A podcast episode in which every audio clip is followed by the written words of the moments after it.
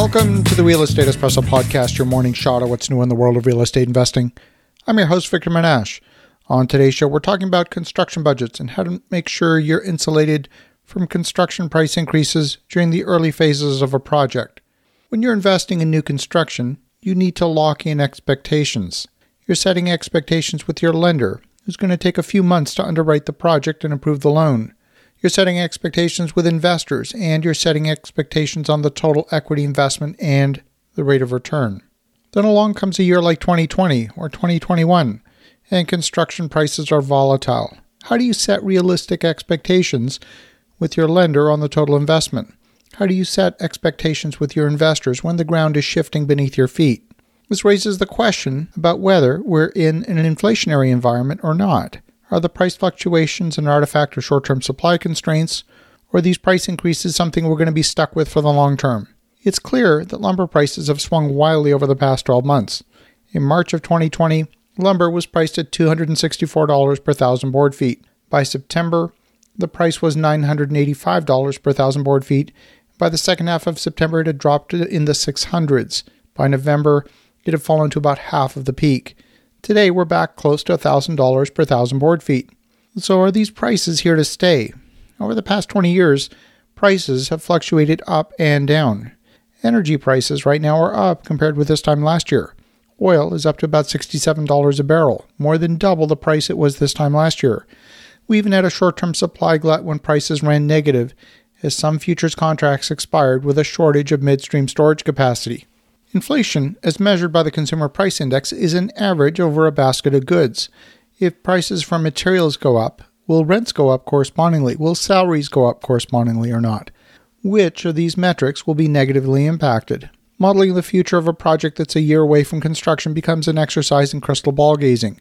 How do you buffer your project for a potential price increase? How do you assume whether rents will go up or not? In an inflationary environment, we know that over the long term, the benefit goes to the equity holder. We know that rents and salaries and groceries and fuel, they will all go up in price. But it won't be a nice, orderly straight line. The path is likely to be filled with chaos and inefficiency. Some property owners will be well positioned to benefit, and others will be backed into a corner and experience a cash crunch. So the question becomes, how do you plan your projects to be resilient in the face of inflation and the beneficiary in the event of longer-term inflation?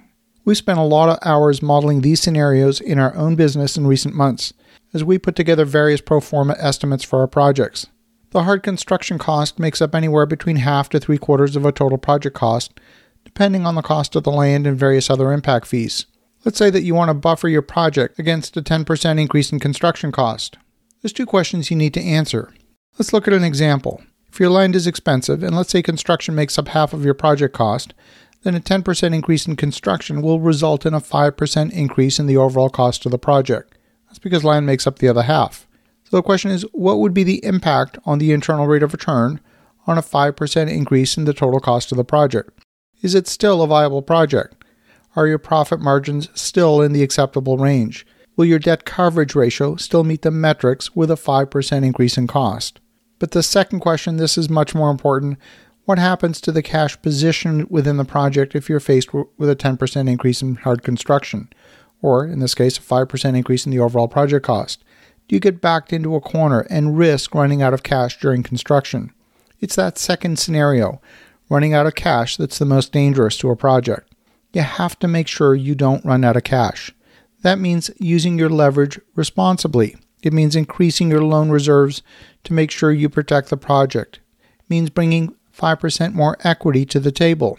If you bring 5% more equity to the table, then you could theoretically borrow 5% more than you strictly need to. That doesn't mean you have to increase the cost of the project by 5% in your pro forma. It just means that you're able to if you need to.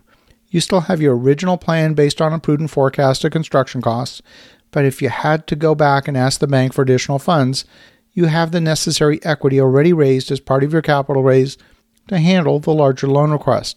The problem is that no contractor will be willing to commit for longer than about 30 days, but your loan underwriting process and your entitlement process is far more than 30 days, and you have a risk that by the time you freeze your loan request to the bank, you freeze your offering memorandum to your investors, the prices increase out of your control. you need to have enough margin in your project that you can handle that increase if it happens. Another way to protect against the price increase is simply to buffer your construction costs with your lender and with investors.